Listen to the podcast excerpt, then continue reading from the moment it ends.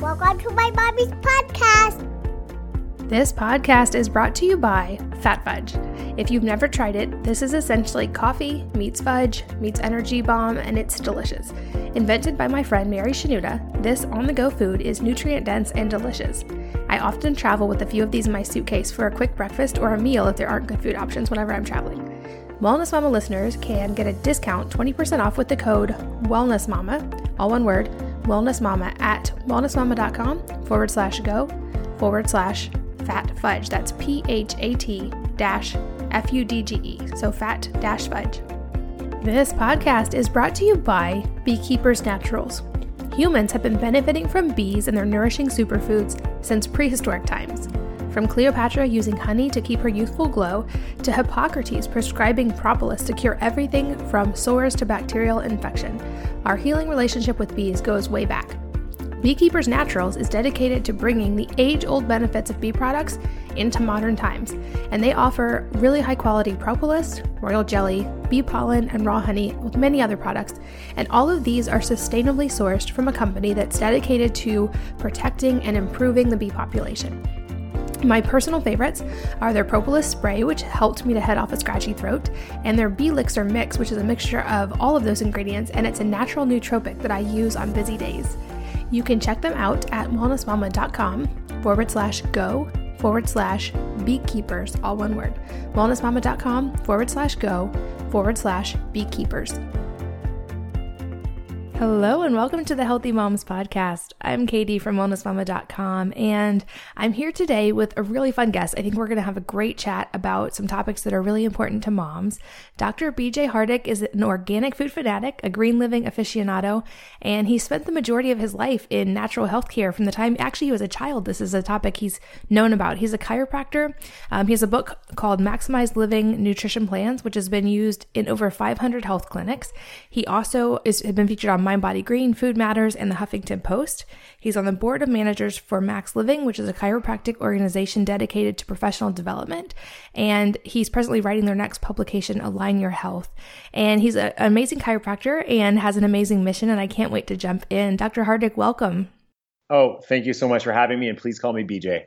All right, BJ, I'm so glad to have you here. Um, I love always kind of starting with someone's story so that those listening can get an idea of where you come from, and yours is pretty awesome. So, can you kind of just start from the beginning and tell us your story and how you got into health?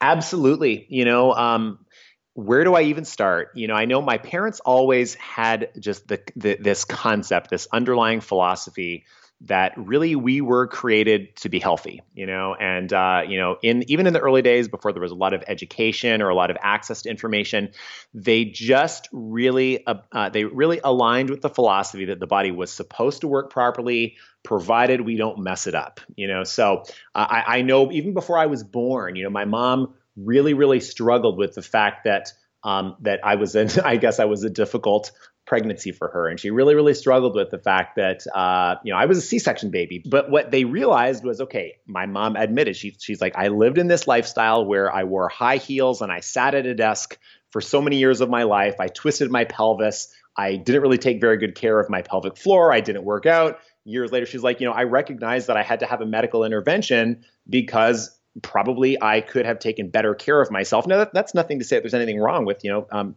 uh, somebody shouldn't be shamed because they have to have a C-section.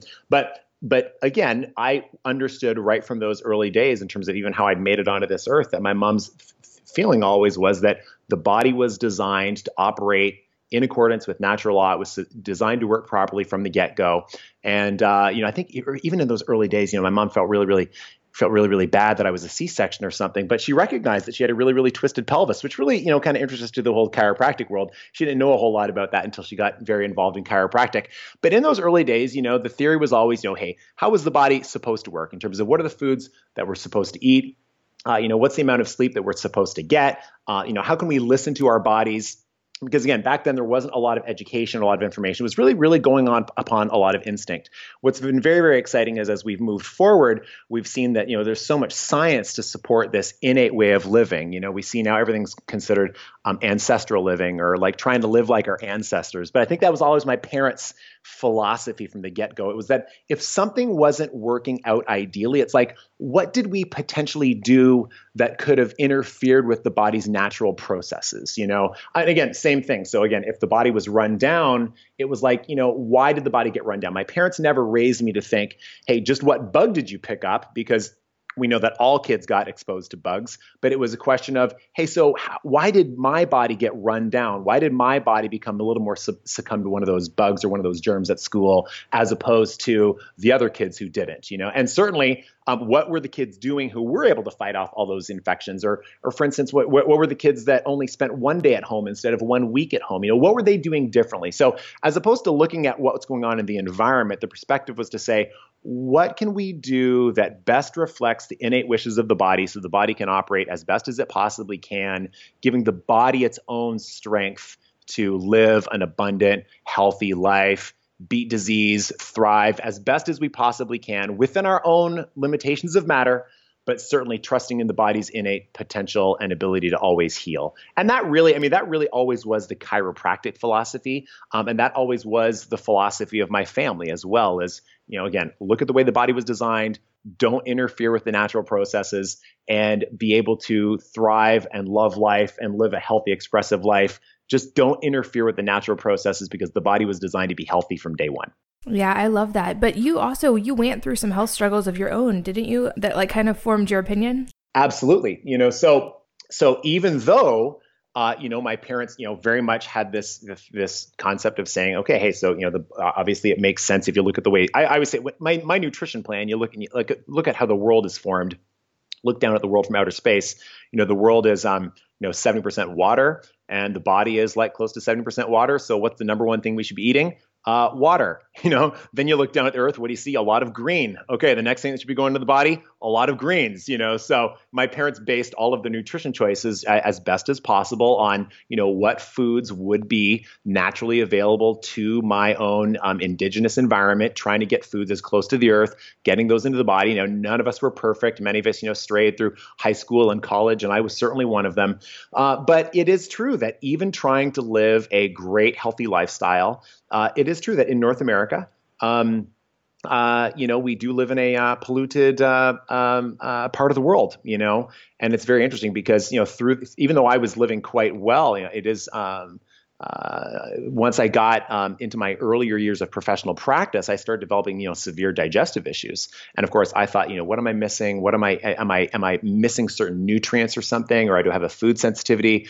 Um, it was actually dealing with, you know, severe heavy metal toxicity, which is something that um, you know, toxicity itself. I've written um, I've written a publication on this, um, and I've written a bunch of articles on my website as well. I mean, toxicity is a real thing. I mean, that is something that we have to face um, living in North America um, because it is in the environment, it is in certain foods, it is in our soils. I mean, this this is this is really the whole reason the organic food movement has existed is because of this concern of accumulative uh, toxicity over someone's lifetime. Um, so I was, you know, uh, so I was certainly raised to live this um, um, as close to organic and healthy lifestyle as possible. Um, but no, I mean, I found out years later I was dealing with like severe mercury toxicity, severe um, uh, lead uh, and nickel toxicity as well. Um, and that actually got me, uh, um, you know, really going pretty hardcore down the path of um, you know, detoxification, purification. That's when I really, really ramped up my own nutrition plan. That's when I wrote the first nutrition book because I realized that you know just trying to live the basics of just trying to say, hey, we eat a lot of fruit, we eat a lot of vegetables, just doing the basics. That that would be an ideal model if we didn't live in a, uh, a dirtier part of the planet um, where we weren't, you know, literally, you know, um, exposed to uh, you know petrochemicals in everything from uh, the personal care products that we use, which was completely off the radar for my parents way back then. Uh, you know, even in the uh, uh, the plastic containers that we store food in. I mean, we can go on about you know air quality in homes. But so, you know, detoxification became uh, uh, more important to me, I say, in the last 10 to 15 years.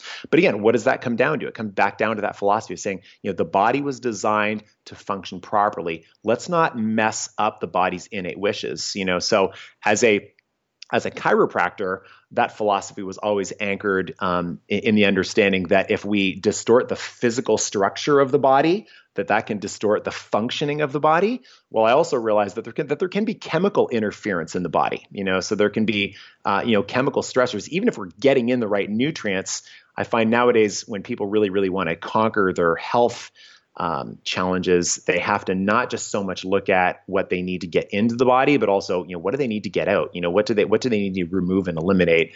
And that would be obviously the concern about toxicity and toxicants. Is that answering your question? Yes, absolutely. And I'm so glad that you mentioned the the detox side because I feel like this is an area where there's so much information out there and a lot of it's conflicting and I think at least from what I've read some of the things that are recommended online could actually be harmful or create more problems if you don't know what you're doing. And I know this is an area you've researched a ton. So I'd love if you could kind of um, walk us through your approach, what you did yourself, and then also like what you would encourage someone who just like needs to live a healthier life and is trying to like detoxify their own body. Like where would they start? Fantastic. Well, you know, I I, I believe I, I would say that there are um, um, three kind of levels when it comes to detox. You know, I do certainly believe that there's a basic level of detox that everyone can do on a day in and day out basis. And I mean, those are really, really like the general practices that most of us know and love. I mean, we certainly know that, I mean, to sum up the research, you know, the more phytonutrients we get in the body, the more plant based foods, um, the better that does um, stimulate the body's natural detoxification pathways. I think, Katie, a lot of people think of detox as something that is uh, more clinical than it needs to be. Um, you know, I know some folks that might not fully understand detox. They would they, they they've said um, certain things like, "Hey, your body your your body's supposed to detox. You have a liver." Well, yes, that's you're right, but but the liver can be stressed. You know, glutathione can get run down, and your detoxification um, abilities can become run down and stressed significantly. And when it does, your body now has a limited ability to clear those environmental pollutants out of the body, which should not be in there. So the, the reality is yes, the body should be detoxing on a day in and day out basis. And the basic things people can do, obviously, yes, lots of water, lots of fiber, lots of fresh air, lots of phytonutrients that come from vegetables. We know all of these things do contribute to both intracellular detoxification because those uh, provide antioxidants to the body. Um, definitely, when people consume raw foods, uh, both plant form, but certainly when people do consume, you know, raw meats, you know, liver, kidney, this type of thing, it's probably not as not as popular, you know, raw eggs and so forth. But uh, the actual top sources of, you know, whole food glutathione are in raw vegetables. And again, that's your body's number one antioxidant that does contribute to, you know, cleaning out those cells, getting rid of the environmental pollutants that shouldn't be in there. That's that's the intracellular piece of detox. And then you have extracellular detox, which is you know once you once you clear out those cells because it's it's quite easy for somebody to take um, antioxidants or glutathione maybe in a liposomal form or in acetylated form, but but but then you need to make sure that you're flushing that through the body, and that's where you know on the very very basic level, this is where you look at um, you know again how are we designed to live? Certainly consuming a lot of plants.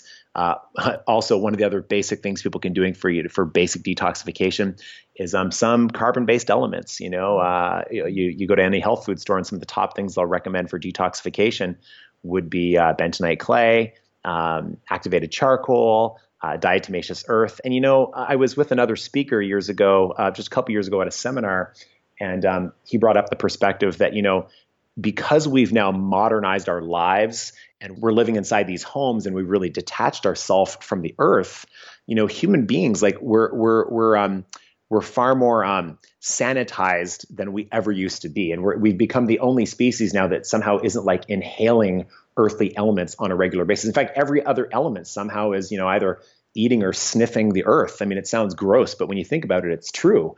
You know so we, we've actually lost that inhalation of uh, earthly elements. And so, frankly, we find when we do get those in the body, those are magnets. They do trap uh, uh, uh, endogenous materials that shouldn't be in there. They do get it through the body. So that's where you know you hear about people that you know they spend a week in the rainforest and they feel great. Well, yeah, I mean, I mean they're they're inhaling the earth and they're probably getting it in through some of their foods. Um, you know, even you know we we we wash every last um, fruit and vegetable. We want everything so perfectly clean. And I'm not suggesting that anybody, uh, you know, has uh uh, uh, uh, food from unclean sources, but at the same time, you know, soil-based organisms, you know, eating some of those earthly elements um, does help to cleanse the body. So get the nutrients in as well. So those are basic things that people can do, and I think people understand that this is again respecting, you know, the way the body was designed to operate in the first place. I mean, it is so bad the amount of time people spend indoors now. And uh, I think more and more as my life has gone on, I've just I, I'm I'm constantly looking for a way to get outdoors every single day. You know, and again, part of it is just I feel that I operate better. Um, I live in a fairly northern climate. I'm in Canada. Yes, it's cold, but I still know that when I'm outside, I'm getting fresh air. I'm getting, uh, you know, obviously I'm getting activation of vitamin D, which benefits my immune system and tons of other uh, functions in my body. But getting outside does contribute to detoxification. And I say, hey, if people, if they, if they're not good at getting veggies in, hey, get those things in through like a greens drink or a greens powder or something. But get those things in because those will help, you know, to kind of, you know, um, flush and clear the body, both like on an intracellular and an extracellular um, basis, and that's and that's so key. But but then you get into the more advanced and like clinical levels of detox, and you know the way I think about that is this: is that you know I firmly believe that you know the the body was designed to you know detoxify from say you know uh, maybe fungus from some mushrooms growing under a tree. The body was certainly designed to detoxify from smoke from a coal uh, coal fire, for instance. But we've now created uh, petrochemical products, and some of these are in personal care products that go on our skin. They do get into the body. I know in my case, I was severely toxic with mercury. Um, so that was, you know, uh, 10 times higher than what was, uh, sorry, mine was um, five times higher than what was considered the acceptable level of mercury um, in my body at the age of 30. So, you know, my personal belief is that, you know, our body's detoxification abilities have become very, very stressed because we're, we're no longer just dealing with that little bit of, you know, fungal toxicity from some mushrooms in the environment. We're, we're actually dealing with, you know, man made chemicals that um, really, you know, I mean, should should should not be in our bodies. You know, they should not be in care products that we, you know, smear onto our skins um, and some, sometimes get in the body in other fa- in, in, other fashions. And and the the, the biggest concern um, with the organic mood, food movement, for instance, has never so much been that you know one single um, inhalation or absorption or swallowing of a of a small dose of the chemical once would be a problem, but but that it is the concern about the long term exposure to these things and um, that's that's certainly where the movement feels that a lot of this, the studies are lacking. You know, so my personal you know experience has been that yes, I mean I have been tested for uh, you know toxicity and it has been real. And at that and at that point, that's where I have had to seek um, professional expertise. And what I mean by that is my body has become my body became so stressed where you know like my glutathione um, levels were down, uh, my heavy metal levels were so high, my body couldn't just quickly clear that just because I ate more fruits and vegetables. I needed to do some more advanced supplementation. And that's really where I really see the um, you know the world in the United States. Certainly, look at like what's going on with the Institute of Functional Medicine, um, things that a lot of the doctors involved there are doing. Um, you know, other very very advanced uh, medical doctors and progressive naturopathic doctors are doing. They're really looking at like, okay, how can we get to these advanced levels of detoxification that maybe people can't achieve on their own? So I would say in any of these, you know, there, there's lifestyle choices that people want to be able to make, which is minimizing um, minimizing the you know chemicals in their life um, and again, I know that I know that those that might contest the word chemicals will say, "Well, everything is chemical." Yes, I get it, but go back to that, that philosophy. How was the body designed to operate? You know, were were were we designed to be, um, you know, having our having our um, uh, you know babies you know chew on toys and soothers that are made of uh, petrochemicals? The answer is no. You know, so this is something that human beings did. And uh, the the book that I highly recommend for people if they really really want to dig deep into the science. Well, and first of all, I'll offer this to your audience, but I, I did put together an ebook called Real Detox, which goes through my whole story, which we'll talk about more if you want. But uh, it's just on drhardick.com slash real dash detox. And again, I go through my whole story in terms of how I, you know, discovered that I was dealing with high mercury and lead and what I did to get it out. Um, and what that process looked like. And I go through specific supplementation that I did and ones that others might consider, certain foods that certain others might consider, and, and how they can also test themselves test their environments, test their homes. That's all in my my ebook, Real Detox, on my website. Um, but then, you know, um, the other great book is called Slow Death by Rubber Duck. Have you seen that one? I have heard of it. I haven't read it yet. It, I mean, it is amazing. It's by two genius guys right here in Canada, actually. And I mean, you look at the realities of just, I mean, you know, you even just look at the realities of just, you know, um, the slow leaching of chemicals in foods, water, the air that we breathe, and a lot of it's because of our modernized, industrialized society. So it is a it is a significant, legitimate concern. And uh, that's where, you know, so in Max Living, we talk about there being like five essentials to a healthy body. Um, everything from like a healthy nervous system and healthy nutrition and healthy oxygenation through exercise and um, and then certainly a healthy mindset as well. Um, I wish we didn't have to have the other essential, which was like minimizing toxins, but minimizing toxins is so critical in the 21st century. I agree 100%. And it's sad to think because I agree when people say, like, in a perfect world, the body would just naturally detoxify. That's true. But unfortunately, we don't live in a perfect world. And I say that to parents all the time. Like, we have, we have a unique responsibility in today's world to be proactive with our kids because um, like for those of us like you and me who have already been through health struggles, you don't want to wait till you have to be reactive and have to like undo all the damage.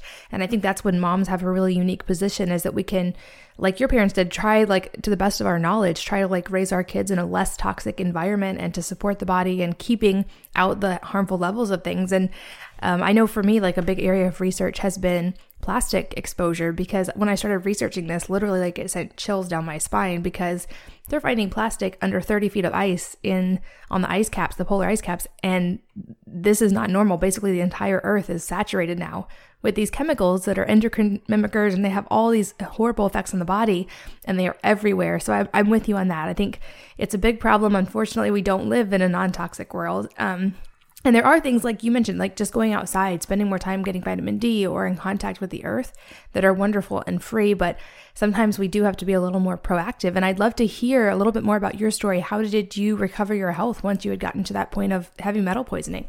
Yeah, so I was working with um, with an integrative practitioner from the United States, and uh, I had actually had some lab work done um, you know, so for folks that actually do, you know, because there does come a point where, and, and this is where, you know, I I hope that my biggest message for anyone and everyone is always that when when you are struggling in health in your health, you know, never give up on the principle of what you're saying there, Katie, but sometimes reevaluate the application or the practice of it. Meaning, you know, the, the principle is still that the body is designed to heal itself. It just needs no interference. But I mean, that doesn't come just because you snap your fingers, you know. Um, you know, so for instance, you might think, okay, well, I've I've done what I can to detox. Well, did you take the, that many layers further? You know, so so in some people's cases, they literally do need to take it many layers further and get get some of the proper testing done. You know, so you know, like Doctors Data, for instance, um, is probably the leading company in, in the United States that uh, you know doctors turn to to order like urine toxic metals tests and again, this is in this is in my ebook because I just I just wanted people to know, you know, kind of what I went through. But again, I had all of my urine toxic metals um, tested, and of course, I had to do a supplement while I was doing that. I had to do a chelating agent. If you actually look at the word chelating, um, it it uh, by translation it means you're it's like it's like you're clawing something out. And again, there are chelating agents that that are aggressively you know bind up heavy metals. So you know I had to take a I had to take a 24 hour test, uh, take a chelating agent um, you know, back then I used DMSA, but you know, through the years, you know, different doctors have uh, you know done uh, DMSA, they've done DMPS, but um, oh EDTA, but but I basically took a, a chelating agent for 24 hours, uh, peed into a jar for 24 hours, uh, took that sample, sent it in, and then sure enough, what what the test showed is that although the um, the acceptable level level of mercury would have been considered a five, mine was like a 27 and it was completely off the chart. And the gentleman from the lab looked at it and said, That is the highest level of mercury that I've ever seen on any of these tests. Now, what's interesting is that, you know, we looked at that, my mom's tests as well, and her tests also showed that she was that high in mercury. Um, and actually, all the all the all the mercury levels that were also all of the 17 levels that showed up high in me, the exact same metals, also in the same concentrations in terms of in their uh, their magnitude, were also high in my mom. You know, so it was a real wake up call that like, you know, I probably did have a lot of that passed into me through breast milk. You know, obviously when in the early years of neurological development. Um, you know, obviously a, a baby's very vulnerable. Um, uh, there's also evidence that um, uh, uh, heavy metals can cross through through the placenta. Uh, a lot of the people that have done the research here have been the uh, very, very almost like the functional medicine group of the dentists, you know, because dentists for many years have um, handled mercury and dealt with heavy metals. So there is a whole wing of dentistry called the International Academy of Oral Medicine and Toxicology, and they've actually, you know, spearheaded a lot of the research to identify, you know, some of the um, um, risks and such associated with uh, uh, mercury. And you know but but they've all but they've also been able to put together a lot of the information identifying that yeah like mercury can p- pass through um, the placenta. Uh, there's been even on cnn a couple years ago you know sanjay gupta i have a video that i play in my seminars of of sanjay gupta. I mean this is this is mainstream news. This is no longer health food store stuff. This is like you're getting it on cnn which which uh, you know now now CNN's whole slogan is to say like we're not fake news, but they themselves are reporting on the fact that like chemicals can be found in babies before they're born. You know, so fetal cord blood has tested high for hundreds of chemicals. Um, you know, environmental working group has done a bunch of these tests as well. So we know that yes, you know, poisons can get into the baby before the baby is even born. And you know, listen, this isn't about being, you know, um, hopeless. It's not to then have the perspective to think, oh, what can we possibly do? We're all born toxic. No, no, no. Listen, this this is the, these are the cards that were dealt. I personally have learned so much about health, life, experience, longevity by going through this process. You know, I've chosen to see the process as one of a learning experience and one that one that one way in which I can help other people and get a better sense for how I can better take care of me, my family, the earth as well. Because I do believe that when we follow this principle, that we can have a healthier planet and healthier communities and healthier families and so forth. But you know, at the end of the day. Um, I had a lot of this probably come into me, you know, via my mom from, uh, you know, my mom was in the lead, like she was in the lead generation, you know, so, you know, they, they were back in the day of, you know, leaded, um, um, you know, lead gas, lead paint. Uh, I even spoke with um, people in her generation as well, where, um, like when you would when you would do upgrades when you would like paint your house. I mean, like the you uh, you would you would get an upgrade to use like lead paint back then. Uh, you know, so this was in their environments. Uh, you know, I know there's plenty of folks that um, uh, that I met with again. This this we don't see as much as often, but there was there was a, such a thing that was you know mercury was in paints historically as well. Um, we know that uh, there's all kinds of ways we get the stuff in our body. I mean, uh, certainly Jeremy Piven, well known and kind of prominent actor, not too many years ago, he came out quite public about his um, issues with severe mercury toxicity. He felt that he got a lot of his from eating a lot of raw fish. Uh, and because we do know that, you know, hey, uh, you know, moms are told when they're pregnant, don't eat much fish because of the mercury concentration. So this all, we never know there's just any one source, but certainly the concern is once it gets into the body, let's make sure we take some specific ec- efforts to best enable the body to eliminate that. So I had to go through a process. I got tested, found out that it was very, very high. And then for me back then, you know, I had to do uh, some very, very specific supplementation and detoxification protocols for um, you know, for about a year and a half, you know, because again, the, the body can't heal overnight. The body can't heal overnight. It was never designed to heal overnight. However, you know, one thing that I'll often tell people is, you know, never lose hope in the body's ability to heal itself.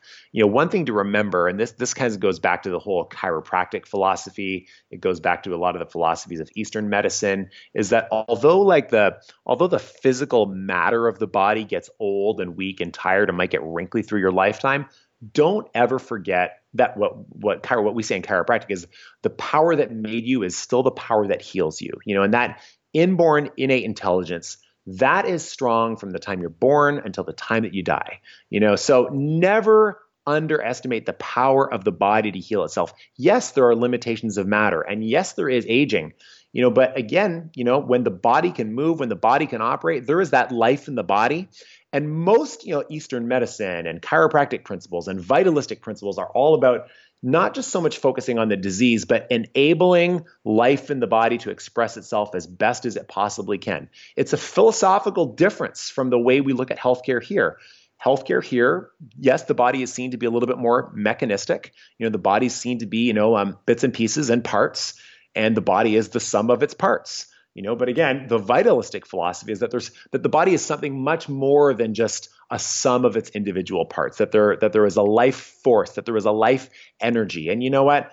I can certainly tell you that there have been plenty plenty of mechanistic scientists who you know, have gone down this path and the more they've researched they realize you know what? There's stuff we're never going to be able to determine about the body. Uh, and that's where there is an understood and recognized philosophy of vitalism, which recognizes the body's innate ability to heal. And frankly, this is what people like Andrew Weil and Deepak Chopra and now the late Wayne Dyer have spoken about for many years. So it's well accepted in the vitalistic sector of medicine as well. Plus there's been, you know, been, been books written on this now for, you know, 30, 40, 50 years. So anyway, not ever uh, not ever questioning my body's ability to heal itself. I just knew that it would take time. I always tell people, hey, you know, if for the body to heal itself, it takes two things. It takes time and it takes no interference. Because if I was to continue to interfere with my body, if I was to continue to have, you know, say go down the road of Jeremy Piven and continue to consume a lot of, you know, um, high mercury fish, that's probably not going to help myself. I have to eliminate whatever interference there is there and continue to just let the body heal itself. So I did a lot of, you know, supplementation through those years. You know, back then there weren't as many, you know, polished um, detox kits necessarily. You know, working with my own, uh, you know, integrative doctors, you know, I did a lot of chelating agents. You know, so back then it was um, DMSA and DMPS. Um, at times those were in supplementation forms. Um, sometimes they uh, uh, uh, were uh, by prescription, you know. And, and again, you know, I, I, will say this too, Katie. My my mom really, uh, you know, when because my mom, um, my mom doesn't even like taking vitamins. You know, my mom is so hardcore saying like, "Hey, wait a second. You know, vitamins are outside in. I'm supposed to get my nutrients from my food." And you know what? I agree with her 100%. The problem is um, a lot of the foods are depleted of their nutrients now. So she gets the fact that she has to take vitamins. But but when when she was thinking, wait, why do I have to take like vitamins and supplements? You know, you know, get get you know mercury and heavy metals out of my system. Well, that's because getting back to your point earlier, is that yes, that is more of an outside in model. Well, yeah, like heavy metals and um, you know um, plastic accumulation in the body that is outside in. So, you know, the goal then is to take the most conservative steps as possible that respect the body's innate wishes as best as possible.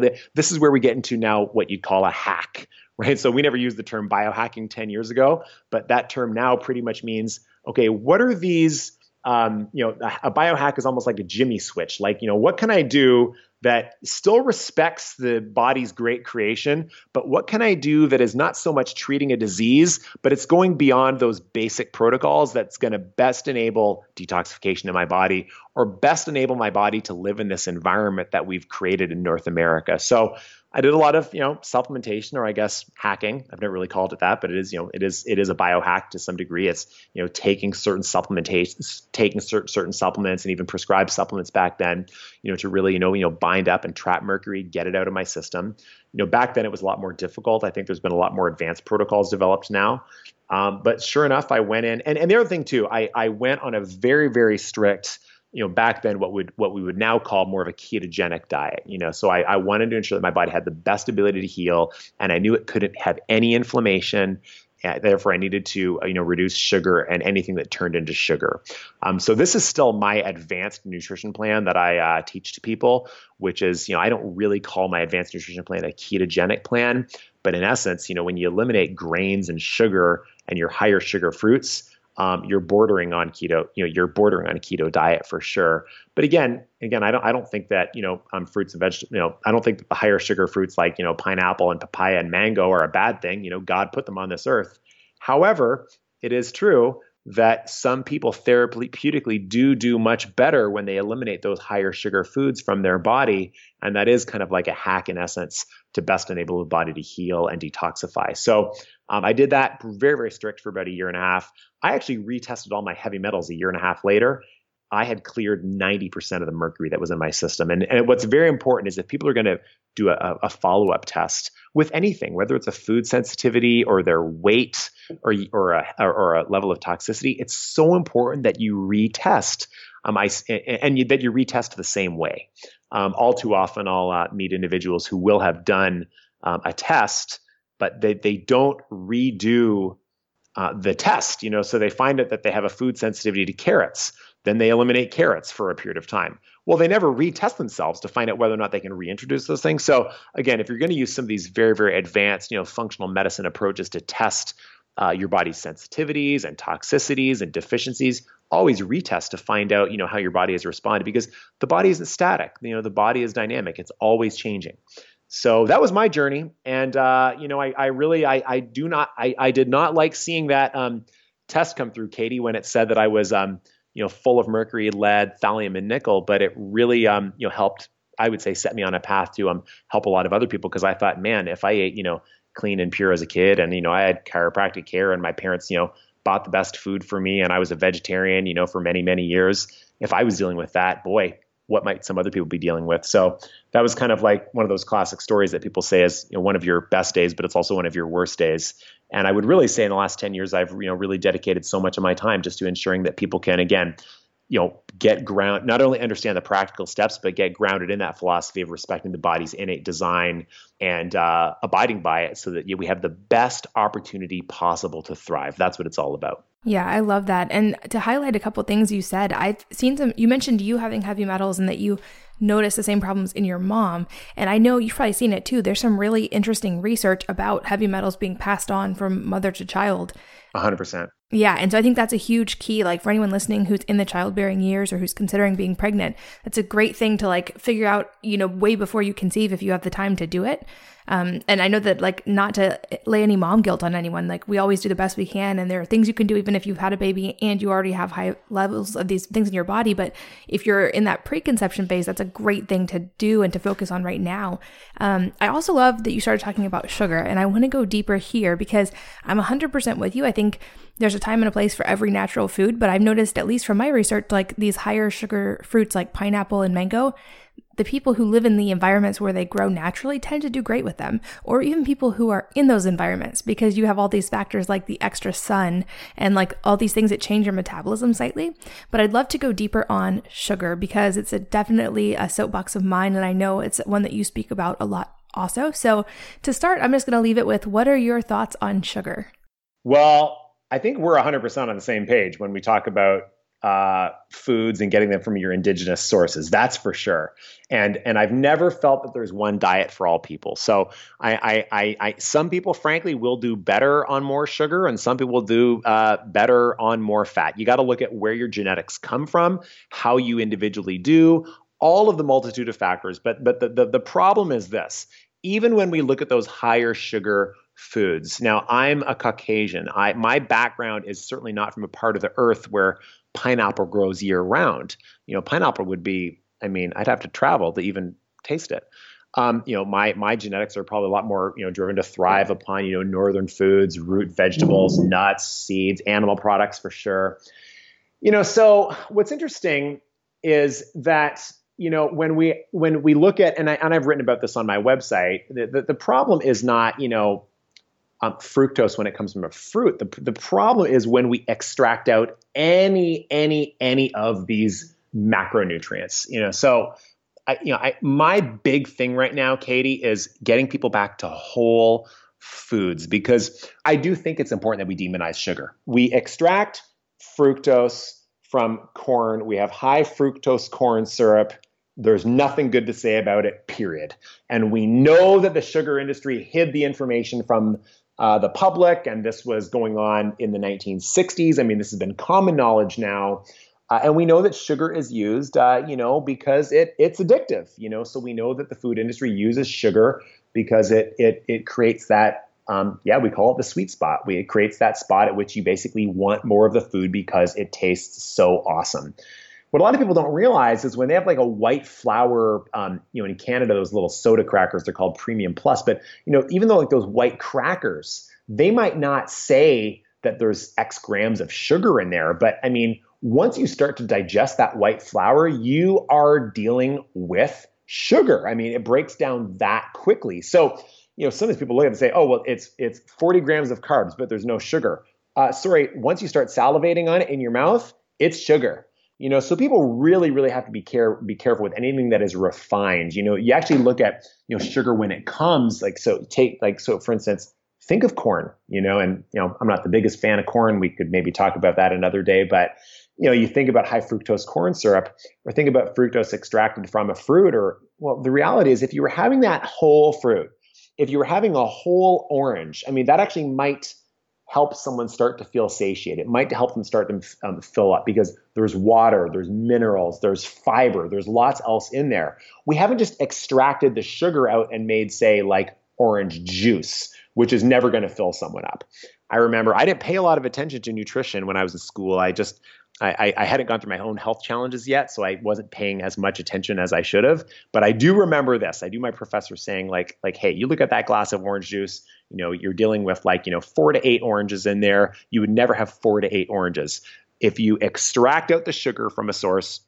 It does create problems because we're not designed to be, you know, taking whole foods and extracting nutrients out of them and with like like sugar for instance now I also find the same problem, and I and I won't get off the sugar sugar topic, I promise. But I also find in the last number of years, going back, you know, five to ten years ago, oh, we need more protein. We need protein powder um, everywhere. So add protein to oatmeal and add protein to a shake. Well, you know, here's like, Katie, like, how's that any better? Like, we're extracting protein from peas and soybeans, and we're extracting sugar from oranges. Neither one of those is a whole food. you know, now I will admit that I have had whole food, you know, meal replacements. Uh, certainly when I'm exercising more because I don't want my body to get into a protein deficit. I wouldn't say that's being a hypocrite. I would just say that the reality is it's a bit more of a hack. Over year over the years though, I've definitely tried to look for like meal replacements and smoothies and shakes that still fit more of a whole food balanced model as opposed to just protein, you know, or like just just tons of sugar before I run and then just tons of protein after I lift weights. I mean, that is no way to live and it's no way to really look at like a sustainable model of the earth either. The thing that I think is kind of crazy right now is, you know, with the keto diet, everybody's just trying to have fat left, right, and center, you know, so everybody's um, you know, doing um, you know ketone bodies and uh, you know just trying to get you know pure fat added into smoothies and so forth. And again, I think you look at our ancestral history. Uh, no one, no one in our no one in our ancestral background ever ate the percentages of fat the way a lot of people do on ketogenic diets. It does happen to be very therapeutic for some people. But listen, let's just get back to eating real whole foods. There's a difference between a therapeutic diet versus just living the way we're designed to live, eating whole foods. So, you know, sugar, I think, you know, for, for folks, the biggest thing is just don't even have it in the house, you know, because if it's in the house, you're going to find a way to use it. You're already going to be bombarded when you go to a, you know, you, you'll go to a restaurant, they are using sugar in things. You can ask around as much as you possibly can. As much as I ask the server, hey, what, what, you know, uh, what the ingredients are of everything, I, I still don't feel I always get a straight answer. So the best thing is when you're trying to make good choices for your family is like, look what you do at home. Uh, you know, so start by having it not in the house. Um, if people are really, really hooked on sweet stuff, yeah, I mean, you know, I mean, there are other options, and and you know, we we will we will use on my website, which is drhardick.com. I mean, again, I keep talking about my mom, love her to death. She uh, she's really worked hard the last number of years to w- help us work out like all the recipes using things like um, um, dates and uh, banana puree and and and yes, um, stevia, which is a plant based sweetener. Um, you know, there's there's certain um, sugar alcohol sweeteners that can work on a limited basis that don't cause too much gaseousness. Again, they're not exactly whole foods, but people can use things like xylitol and erythritol if they really, really, really feel like they need that birthday cake. They're not going to have the same impact on blood sugar as um, as uh, as uh, true sugar. But uh, but but what's great is you know when people do start consuming less sugar, their taste buds change. And people usually go, they're crazy for two weeks. So the goal is you got to just get it out of the house, stop eating it, commit to doing two weeks with no grains and no sugar.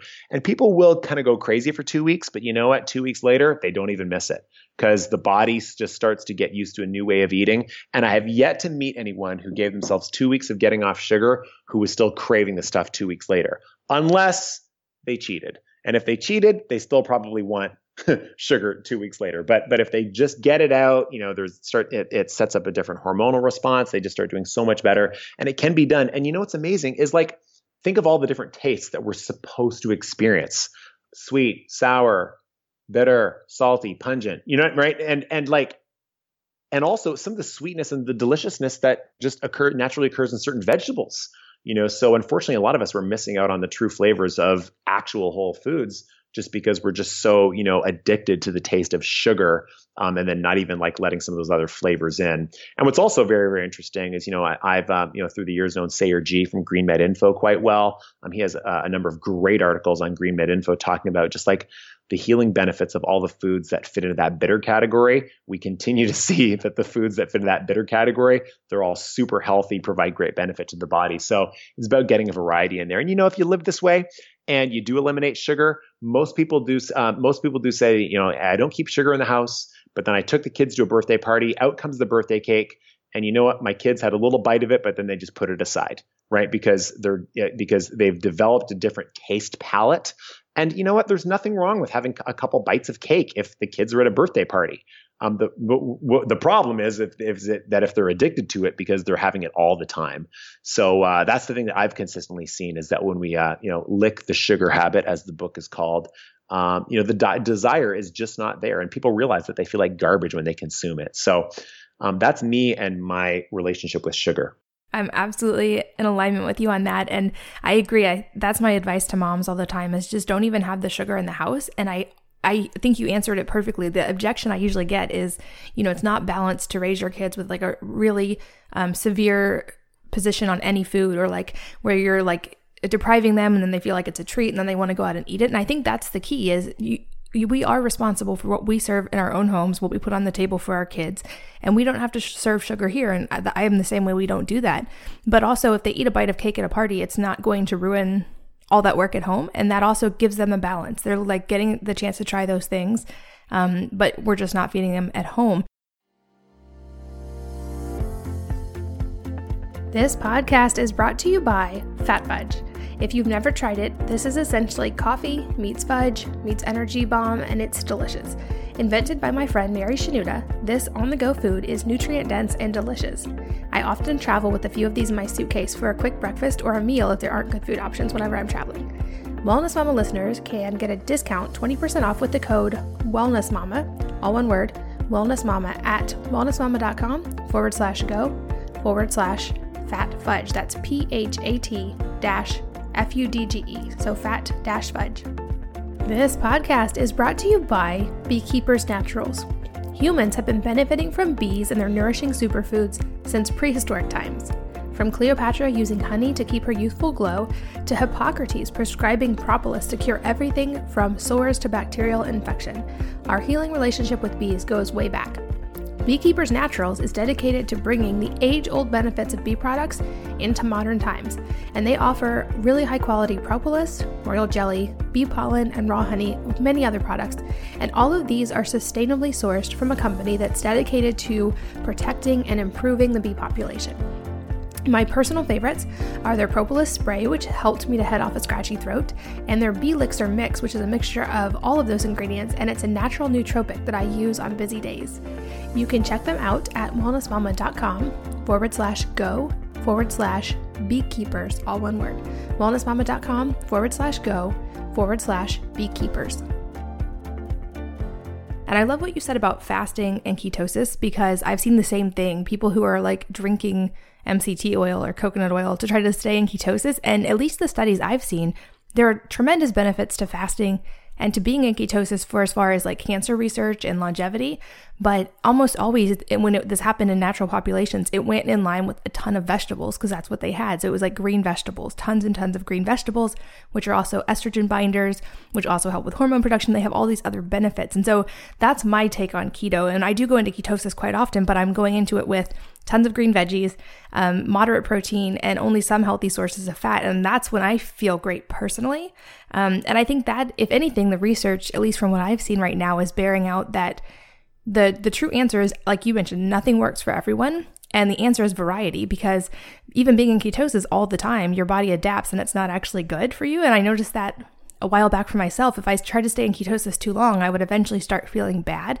So to me the answer that works for me is be in ketosis sometimes but then sometimes spike your carbs from natural sources and eat a couple sweet potatoes or um, you know sometimes fast and sometimes don't and don't like let the body ever adjust to it. So i'm curious what your take is on fasting for instance and getting in and out of ketosis but i love what you say about sugar. Well, I, I, mean, again, I do believe that the that the body historically had to go periods of time without food, you know, and you know what? It was probably by design, and certainly there's an evolutionary argument to it as well about you know um, strength and well-being being and beating disease. Um, and there's also some spiritual principles of fasting as well. But you know I, I i would really really emphasize that and i wrote two articles on my website about this. I do believe personally based on what i've seen and based on what i've researched um, that females in particular um, should take a different approach to fasting than men. Now, maybe not say all females, but some females should take a different approach into fasting to some men. And again, this isn't to be, you know, chauvinistic or anything. I mean, this is just literally saying if again, if you want to look at like how our bodies were designed to operate, well, you know, um, you know, women were the ones that would be breastfeeding children. You know, as you know, newborn babies. I mean, sometimes like you know, like um, a third of your life is breastfeeding, and then the other third is sleeping. You know, so I mean, w- you know, w- women would w- would not have necessarily been the hunter gatherers when there were kids around. So I do say that if women want to attempt with fasting, there's a few couple tweaks there. The one thing is, I say, okay, maybe do a fast, but not quite as long. You know, you know, if, if your body wasn't designed to be that hunter gatherer, um, yeah, do a fast from you know. Um, 7 p.m. until 10 in the morning. You know what I mean? It doesn't have to be from like 6 p.m. until 2 o'clock the next day. Um, the other snacks you can do that won't spike insulin would just be um, just pure fats. You know, but again, what would that be? Um, you know, pure coconut, you know, pure avocado, that type of thing. You know, you want to want to stay away from like protein or anything with sugar because those those things can spike um, insulin listening to your body is so key as well. You know what I mean? It's just, so so there are these little hacks here, but people need to listen to their body and see how they do, provided they give themselves a little bit of a chance. Because I, I, I will say that people's self understanding of whether or not they should have more or less sugar, or whether or not they should or should not fast, um, sometimes it's so confused because the body is dealing with so much stimuli from the environment, you know. So, you know, we're not sleeping enough. We have too much television going on. We get so many social cues telling us that we're hungry. Turn off the tele. You're probably not that hungry. Turn off the television. You know, it's the television that's t- telling you that you're hungry. You know, I mean, the, the body was designed to be able to go for some periods of time without food, but the body certainly can, um, you know, stay in that key, um, that state of ketosis through foods. It doesn't have to be through supplementation. And I would also say this too. There's a, there's a, there's a, a number of arguments that some caloric restriction um, actually does play a role for longevity. Now, I'm not a fan of caloric restriction just because we have low calorie foods at every meal. But no, I mean when somebody does have two meals a day and they and it's high fat foods, I mean you know, one of the arguments for fasting is you take your three meals a day and you put them into one or you put them into two. I've never seen anybody truly able to do that.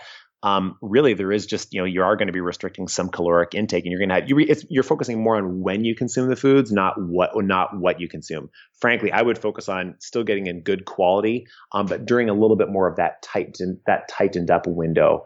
But again, it's different. It's different for everybody.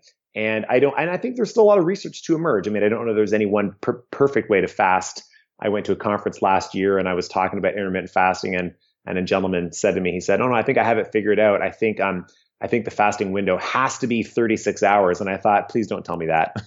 you know, I'm like, because this is just when I was starting and I was getting good at like 16 hours. But again, the, again, it, it does make sense to me because the body was designed to go periods without eating. And also, you know, um, sometimes we're just we we have, like I said earlier, we have so many of these social cues telling us that we need to eat all the time. And uh, that really screws with our brain. But trust me, there's heavy marketing dollars behind that stuff. So that's how your body's supposed to respond when you see the colors, you know, red and blue and all these things to get your blood pressure going. So, you know, fasting, I do it. I just, uh, I urge people to, you know, monitor how they do individually and rec- recognize that there's biological diversity. Yeah, I think that's such an important point. And yeah, definitely it should go without saying, but we should say it. If you're pregnant or nursing, that is definitely not the time to fast, period, because um, you are growing a human. But I, now that I'm not in those phases of life, I've been experimenting with it as well. And I found, yeah, for women, I think just shortening the eating window, because by definition, we all fast while we're sleeping anyway. So if you don't try to just fast for days on end, but just extend that window a little bit, um, like for me, I stop eating typically after 4 or 5 p.m. I just feel better when I don't eat at night and that's what's worked well for me. And i think it's like you said it's different for everybody. And you mentioned about the caloric restriction. The research is unfortunately super strong on that. Like we know that if you restrict calories you live longer and you have less cancer risk. Um, but i think your your point is good that there's two ways to do that. You could eat less food or you could eat less often. And both of those have the end result of reducing calories. And personally i think it's easier just to um, stop eating earlier at night. That's been easier for me and just that's the busy time of life for moms anyway at night. So it's one less thing I have to do and I can work on stuff. But I think you're so right. Finding what works for you is the key, and it's going to be different for everybody. And, and, and, and I really believe that with any nutritional changes, again, you want as little interference in the body as possible. Now, I will say this if people have a number of diseases, uh, if they're taking certain medications to control their metabolism as well, or to control cholesterol levels, or to control their blood pressure, uh, I believe, yeah, that's going to make it harder to listen to your body because your body is being controlled by certain medications that you have been prescribed to take you know? So that makes it tough for someone. I mean it's very very tough for someone to listen to their body when their body is operating based on something from the outside in that is designed to change the metabolism of their body. So that does make it difficult for someone you know? But you know when we can clear out as much interference as possible and you start to listen to your body even then you still got to give yourself a couple weeks you know, so many of us, we've just been raised to think I need three meals a day. I need breakfast first thing in the morning. I mean, I used to think I needed a giant bowl of oatmeal. I mean, I, I did a heavy carb breakfast every single day of the week. And then when I thought of giving that up, never mind not eating breakfast at all, um, yeah, it took a couple weeks before my body shifted. But now, you know, I'll, I'll get up, I'll have water in the morning. I don't even necessarily do coffee or sparkling water. I just do water. And again, I realized that no, no, no, my body doesn't need as much food as I always thought it needed.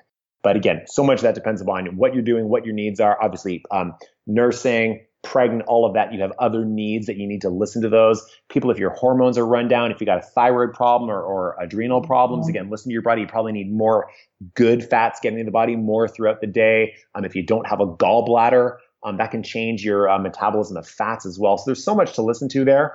Um, but uh, it's exciting stuff. I really, really think we're in a very, very, you know, great era right now. You know, I mean, a lot of the stuff that you and I were talking about, this was very, very bizarre health food store stuff, like back when I was in college 20 years ago. But nowadays, it's becoming, you know, more and more mainstream. I think it was just something that I just saw in USA Today about, you know, um, splicing out the keto diet. So people, people are starting to look at this stuff that the natural health advocates have looked at for so long, and they're taking it very, very seriously. And people are seeing great results. So it's an exciting time.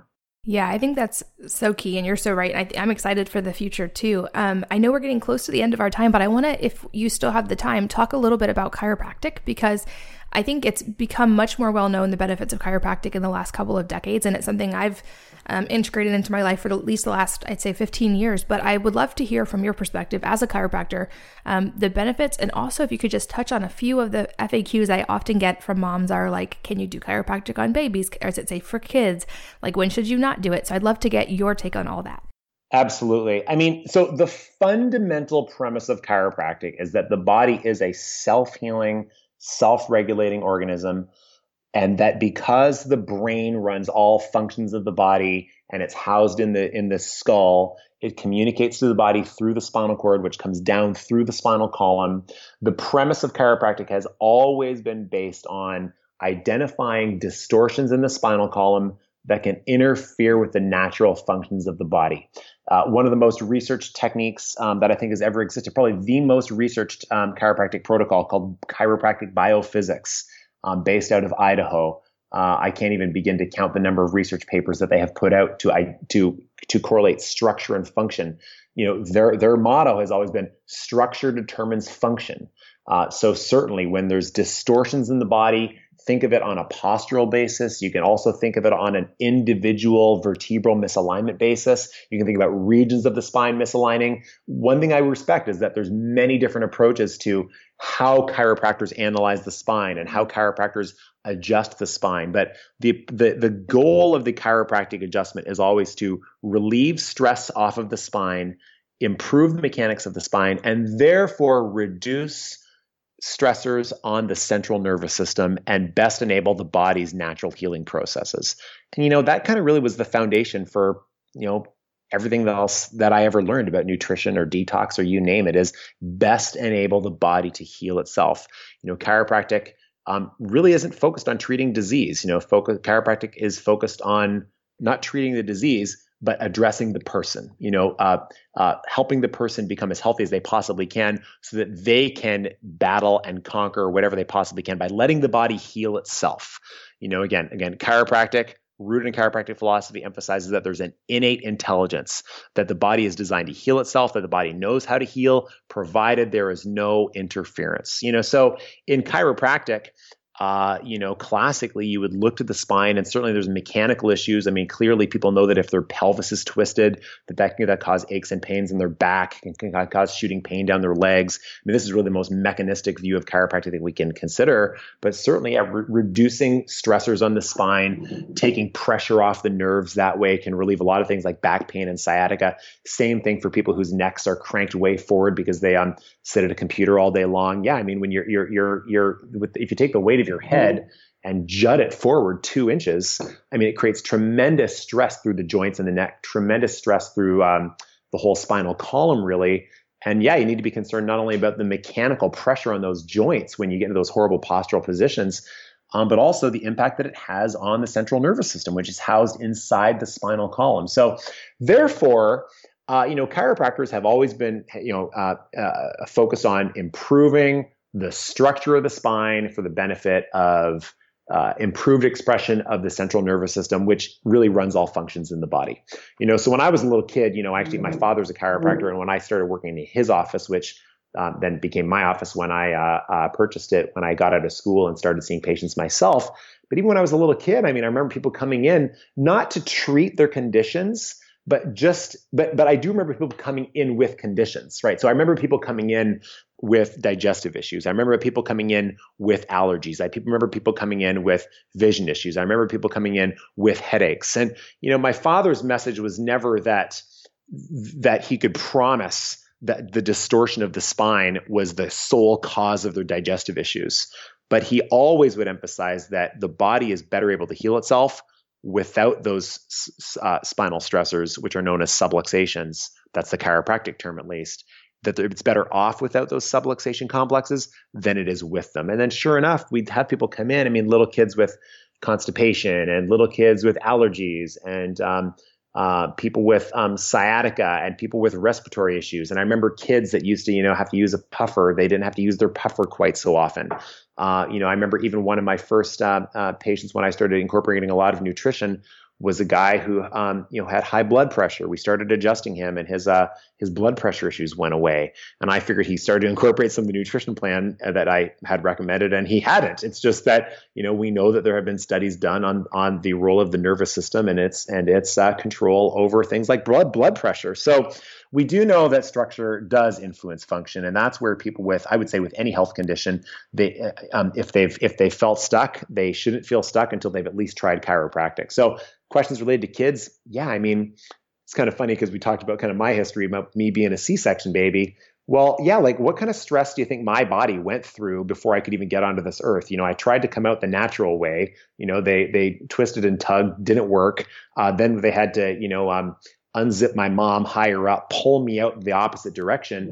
Uh, there, there is such a thing as a traumatic birth. You know, so there's a great organization within chiropractic called the International Chiropractic Pediatric Association. The International Chiropractors Association also has a council on pediatrics. So there are two different organizations that do a ton of continuing education on how to address, um, you know, those slight distortions that can occur um, on on any of the bones of the skull um, and the upper cervical vertebrae when there are traumatic births, um, or for babies that might have been subluxated in utero if the mom had a severely, severely twisted pelvis. Now, I'm going to give you though the the um, the, the contrast on this because it might be a question that you would often get is you know with babies. I mean, people say, do babies really need adjustments? Well, hopefully no. I mean, hopefully no. I had a, a little baby come in to get checked yesterday. The baby is two weeks old. And the mom um, has taken very very good care of herself. And and again i i, I don't want to um, i don't uh, you said you, you use the term uh, mom guilt and i don't want to shame anyone. I mean if somebody is not able to exercise through their pregnancy or if they're they're up against you know some type of condition or they're having difficulty. But this mom i would say took very very good care of herself through her pregnancy. Um, she received adjustments every two weeks um, you know, she remained really, really solid with her food. The baby um, flipped from head up to head down on time. She was able to exercise throughout her pregnancy. And you know what? Baby comes out, and uh, baby was born within two hours. now, but you know what? There's it, it's it's the one thing that I have seen, uh, uh you know, is that we we never want you know moms to feel like there's uh, like a badge of honor just because you have a quick delivery. Uh, but I think it is something that more moms would love if they could have one. But but but by no surprise, this baby, you know, popped out like a football after basically two hours. The baby's head was down. No, there was no version process used. So meaning uh, uh, a physician did not have to turn the baby's head to lift the shoulder out. There were no forceps used. There was no um, vacuum extraction device. I mean, a vacuum extraction is a it's a vacuum suction cup that goes on the baby's head to extract the baby out of the womb if the baby's having difficulty getting out.